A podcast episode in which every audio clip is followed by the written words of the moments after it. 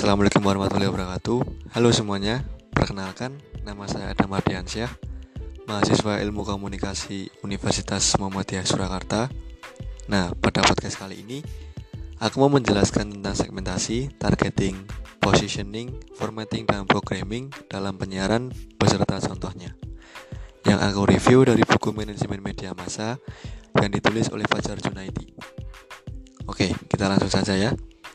Yang pertama, Segmentasi Segmentasi menjadi hal yang penting dalam pemasaran media.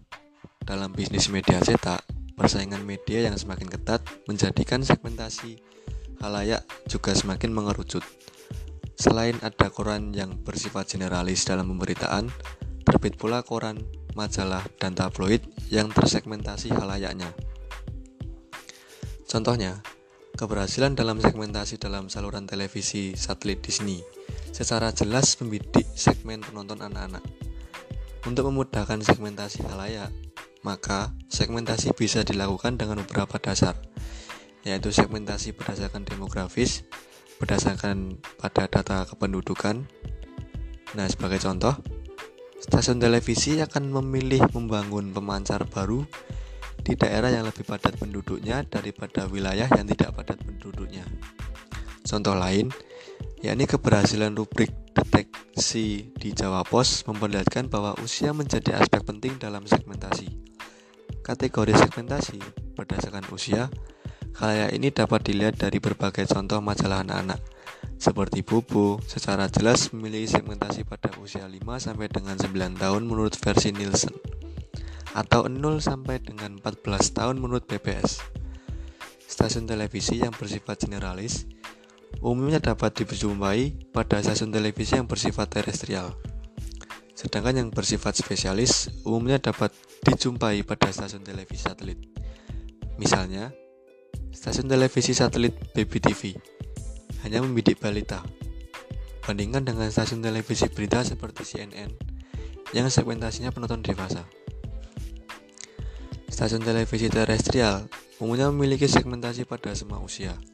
Walaupun ada beberapa stasiun televisi yang secara khusus memiliki segmentasi pada usia tertentu seperti Space Tune yang khusus bersegmentasi anak-anak, aspek lain yang dapat digunakan untuk kategorisasi halayak dari aspek demografis adalah gender.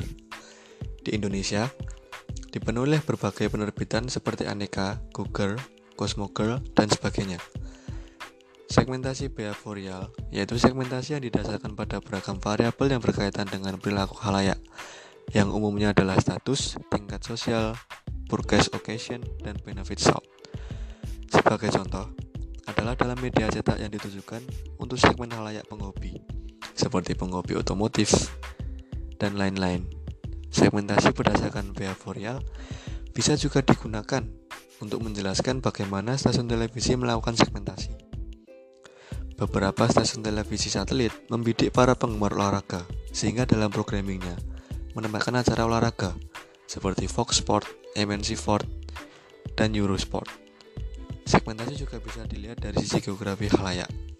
Geografis ini bisa dilihat dari beberapa pendekatan. Pertama, segmentasi geografis bisa dilihat dari sisi sosiologi yaitu kota, subkota, dan desa. Yang kedua adalah targeting. Tahap targeting dilakukan setelah institusi atau perusahaan media melakukan pengidentifikasian beragam segmen sebagaimana yang tersebut sebelumnya. Dalam proses penentuan target, media dapat melakukan beberapa pilihan model targeting, yaitu konsentrasi pada segmen tunggal, spesialisasi secara selektif, spesialisasi produk, spesialisasi market, atau jangkauan pasar. Contoh targeting adalah Solo Post merupakan koran terkenal dari Jawa yang hampir menguasai wilayah Solo dan Jogja. Hal ini membuktikan walaupun Solo Post itu berpusat kantor di Solo, tetapi mereka juga bisa menargetkan pasar mereka di luar Solo. Yang ketiga adalah positioning.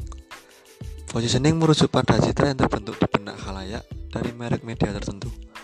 Ketika menyebut MTV yang dianggap lebih mewakili anak muda di masanya, Sebenarnya secara tidak langsung, klaim terwakilkan oleh MTV atas anak muda ini, membedakan MTV dengan saluran televisi musik yang lain. Dengan demikian, Dalam positioning, selalu terjadi proses di mana khalayak melihat merek media tertentu yang membedakan dengan produk pesaing. Tahap yang dilalui media dalam positioning yang digambarkan sebagai berikut. Identifikasi target khalayak, menciptakan perbedaan dengan media lain, menciptakan keunggulan media, dan lain-lain. Beberapa contoh pernyataan positioning yang sekaligus menjadi tagline dalam periklanan media adalah majalah Tempo dengan membuat tagline enak dibaca dan perlu. RCTI dengan pernyataan RCTI oke. Kompas TV dengan inspirasi Indonesia. Dan masih banyak lagi tagline-tagline yang ada di media. Yang selanjutnya adalah formatting.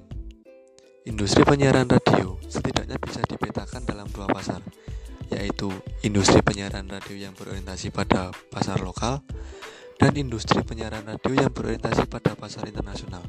Secara singkat, seluruh format radio bisa dibedakan menjadi tiga kelompok besar, yaitu format musik, informasi, dan khusus. Contoh formatting radio dengan format talk show mulai muncul pada dekade 1980-an dan masih ada contoh-contoh yang lain. Mungkin di radio sekarang lebih banyak seperti musik, dan sedikit membagi informasi. Selanjutnya, programming.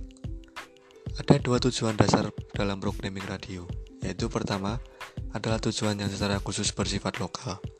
Contoh menarik dari stasiun radio yang sukses menjalin interaktivitas dengan pendengarnya adalah Radio Suara Surabaya. Radio ini melibatkan pendengarnya dalam model jurnalisme warga mengenai kabar lalu lintas di kota Surabaya. Tujuan kedua programming adalah mood tertentu dari siaran radio. Tujuan yang agak berbeda yang terjadi dalam programming televisi. Di televisi, terutama televisi swasta dan kabel yang harus responsif pada keinginan memasang iklan. Kedua, programming televisi bertujuan untuk menjangkau audiens yang lebih spesifik.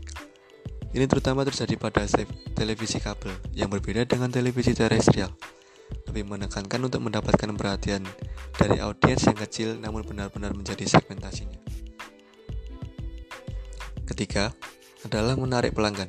Tujuan ketiga ini lebih konseptual digunakan untuk televisi kabel berlangganan. Berbeda dengan programming radio, pada programming televisi berbagai faktor menjadi berpengaruh pada kelangsungan suatu program.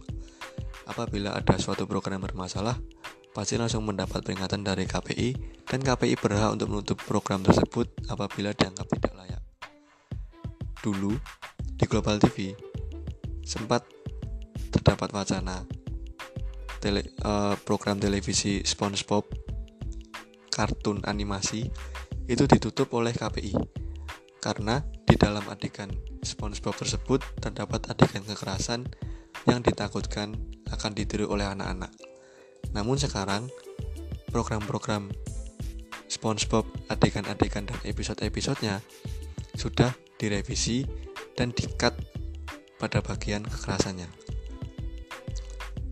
Berikutnya, pada stasiun televisi, program produksi yang berbiaya besar hanya bisa diproduksi oleh stasiun televisi yang memiliki keuangan dan pendapatan yang sehat. Sedangkan dari sisi faktor eksternal, pemetaannya harus memperhatikan bagaimana stasiun kompetitor melakukan programming. Contohnya, jika stasiun televisi kompetitor lebih mapan, head-to-head dalam programming harus dihindari. Kedua adalah sponsor, yaitu para pengiklan yang memasang iklan. Nah, mungkin itu saja yang dapat saya sampaikan pada podcast kali ini. Kurang lebihnya saya mohon maaf. Semoga dapat bermanfaat. Sampai jumpa di podcast selanjutnya. See you.